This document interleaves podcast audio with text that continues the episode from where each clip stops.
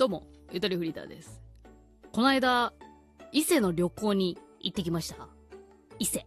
三重県伊勢志摩とか。あの、伊勢神宮と、あと鳥羽水族館っていう、日本で唯一ジュゴンがいる水族館に行ったりとか、あの、しました。あの、義理実家の愉快なメンバーたちと、あの、お誘いいただきまして、愉快なメンバーたちと、ちょっとなんか一生懸命言った感じになっちゃったね。うん、いや、まあもちろん緊張していきました。でも緊張しないでってすごい言ってくれたんだけど。ね、ありますよね、こういうのね。皆さんどうですか？嫁入りした皆さん。うん、すごい優しい、そう、すごい優しいんですけど、やっぱちょ、ちょっとなんかまだ照れが残るみたいな、あの甘酸っぱい感じのあの旅行でした。甘酸っぱいって言いいのかな？で、そう、そこでまあ、あの、あった出来事でいろいろね、なんかまあもちろんいろいろあったんだけど、あの、なんていうのかな？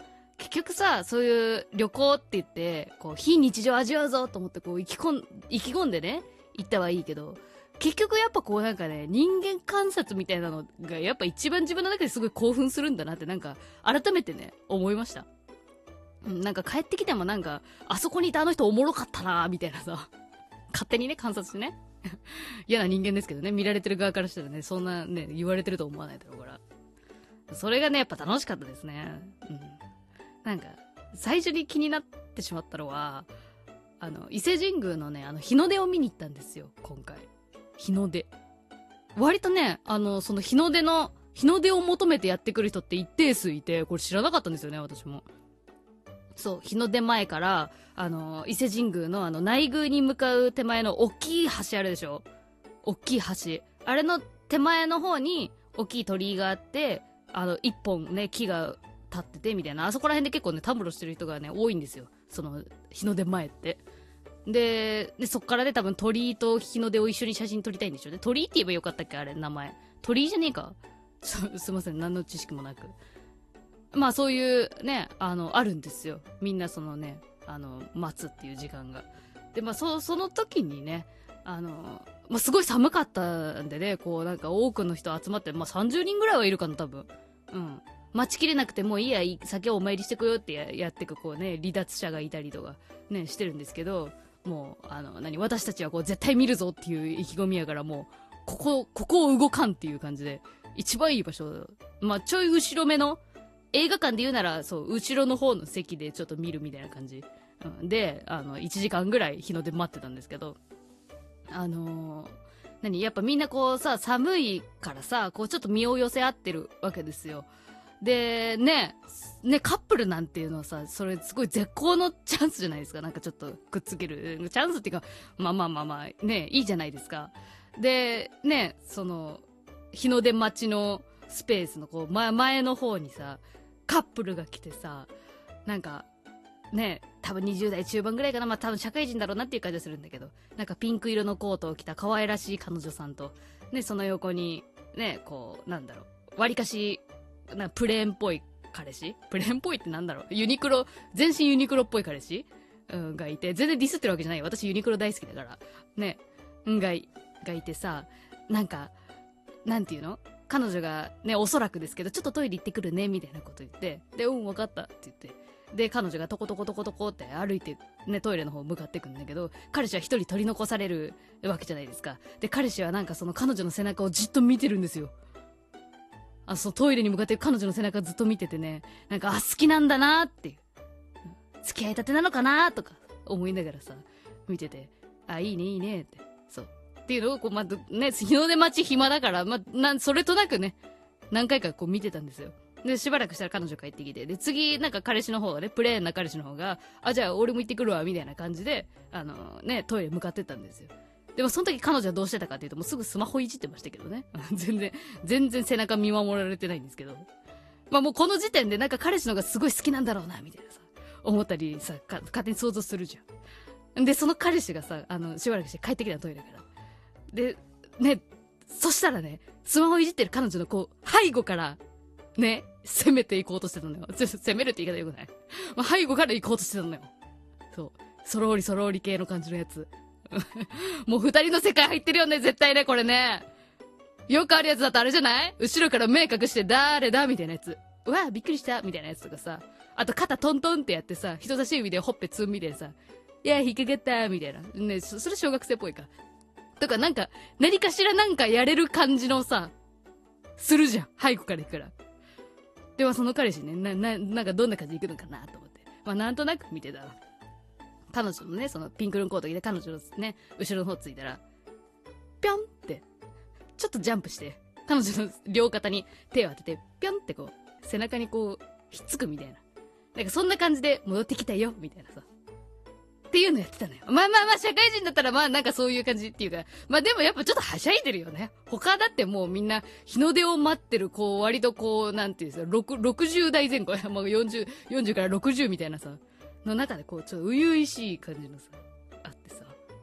で、私はその、彼氏がぴょんって飛んだ時に、あの、旦那もね、同じ人を観察してたんですよ。何も、こ、この間何の会話もないですよ。我々夫婦は。なんかいるなーっていうのはずっと私は心の中で思ってんだけど。でも、旦那も実はその人ずっと見てたみたいで。彼氏がさ、ぴょんって飛んだ時に、旦那が、あ、なんかアテレコ風に、ピトリンって言ったのよ。ピトリンって。まあ、ピ、ピトリン、ピトリンって感じでくっついてたから。でも、その時に、あ、あんたも見てたんかいっていうのと、やっぱそれ見るよねみたいな。なんかいろんなね、あの、笑いがね、混ざってね、私の中で。私、ブワーってちょっと吹いちゃったの。で、そしたらさ、私その時メガネかけたんだけどさ、マスクとメガネのさ、組み合わせってさ、その、マスクうまいことメガネの下にし、あの、忍ばせてないと、あの、蒸気がね、メガネのとこに来るんですよ。だから、旦那がピトリンって言ったら私ボフっつって目の前が真っ白になってさ。それが一番ね、あの面白かったですね。面白かった話よね。うん、時間差で言うと、まあ、こんな感じになりますよね。目、目、目が真っ白だった。ピトリンってなった時。でもそのカップルからしたら本当な、な、なんかね、知らないところで知らないね、女がね、メガネを曇らせるっていう。うん。で、まあ、まあ、結局ね、まあ、日の出は、まあ、見たんですけどね。で、そう。な、何の話だっけこれ。日の出待ちのカップルの話。だ結局、なんかね、遠出してもね、そういうのをね、観察しちゃうよねっていう話を。で、そう、別の日、帰り際にはですね、伊勢島に天の岩戸っていう場所があって、で、まあ、天の岩戸って、日本の神話の、あのー、場所なんですよ。の、なんか聖地巡礼みたいなさ。天の岩戸のその伝説があった場所とされる場所みたいな。だから、全国各地に天の岩戸ってあるみたいなんですよね。さっき調べたんだけど。で、まあまあ、とりあえず、伊勢島の、あの、天の岩戸っていうとこ行ったんだけどさ、ちょっとね、雰囲気がね、怖かったんですよ。なんか、パワースポット、行き過ぎたパワースポットみたいなさ。伊勢神宮って結構こう、整備されてるじゃないですか。そう、すごい掃除してくれてる人もたくさんいるしさ。で、天の岩戸は、その、な、管理している人はいるんだろうけど、定期的に清掃しに来てる感じではないというか。ね、その木がめちゃめちゃ倒れてたりとか、割とね、してたりとか、そう、苔が結構ついてるみたいなさ、なんか、わかります？ちょ、ちょっと怖い感じ。あの、電波もね、届かない。怖いでしょから私はもうさ、着いた瞬間にさ、いろいろ想像しちゃってさ、なんか、なんていうのかな、こういう、こういうちょっとさ、まあ、心霊スポットではないんだけど、ちょっとそういう雰囲気も若干あってさ、な、なんかさ、そう、あのー、なんかこういうところに来る非常識な若者たちがさ、なんか物を壊しちゃって、それをたたりに会うみたいなさ、ね、なんかシリアルキラーが柱、林の向こうからやってきて襲われるとかさ、なんかさ、なんかそういうね、あの、怖いホラー映画の想像しちゃったりするような、ちょっとそういう場所だったんですよ、私的には。そう。だから、なるべくこうね、なんか無礼な行為をしないようにと思って、すごい丁寧に歩いたんですけど、天の岩とじゅ、あの、ね、歩いていくときは。でもそのさ、あの、行って、あ、すごい良かったです。良かったとか、すごい雰囲気あったんですよ、なんか。洞窟があったり、あの、滝行するための滝があったり、滝行するための更衣室があったりして、あ、これ実際にやってるんだろうな、みたいな感じだったりとか。うん、すごい雰囲気ある場所だったんですけどね。帰り道にさ、あの、しめ縄がついてる岩が、あの、通り道に飾られてあって、まあ、祀られてあって、行く時に見たやつなんですけど、そのしめ縄のね、あの、白いひらひらの雷みたいな、まあ、形のさ、ひらひらついてるの想像できます？あの、しめ縄にあるやつ。あのしめ縄をさ、もう、めちゃめちゃ触ってる人がいて、しめ縄のその、下に垂れてるそのタッセルみたいな部分と、その、垂れてる、あのー、紙のやつを、こうなんていうの？なんか、娘の前髪をかき、あの、分けてあげるみたいな感じで、さわさわさわって、こうかき分けて、よく岩を見ようとする、あの、あれ多分50代ぐらいの男性かな？がいてさ、いやいや、バッチ当たり、バッチ当たりと思って。しめ縄めちゃめちゃ触ってる人初めて見た、あんなに。で、ほう、これこう、こうなってるんや、みたいなさ。やってさ、え、大丈夫かなと思って。あれ触るのすごく、すごい勇気じゃない？普通に考えて。でも私はもう、あの人死亡フラグ立ってるってすごい思っちゃった。めちゃめちゃバチ当たりやん。ねえ。なんか私の想像上ではなんかこう若いこうね、世間知らずの若者がやっちゃう行為みたいな風に思ったけど、いや全然大人でやってる人いたわ、みたいな。あれ触んな方がよくない神聖なものに触れるってすごい勇気じゃない怖かったですね。うん。何も起こってないことを祈りますけど。うん。まあまあ、心理スポットじゃないけどね。ただ空気はすごい綺麗だったしね。まあ、そんな感じでどんな感じそんな感じで旅行すごい楽しかったです。この番組は音声配信アプリラジオトークから各種ポッドキャストサービスに配信中。この回が面白かったら番組フォロー、ハッシュタグゆとばずでのご感想もお待ちしております。また、ゆとりフリーターのピクシブファンボックスでは会員限定の長尺音源、ツイッター、インスタグラムでの限定投稿、書き下ろしイラスト画像の配布などをお楽しみいただけます。詳しくは概要欄をチェック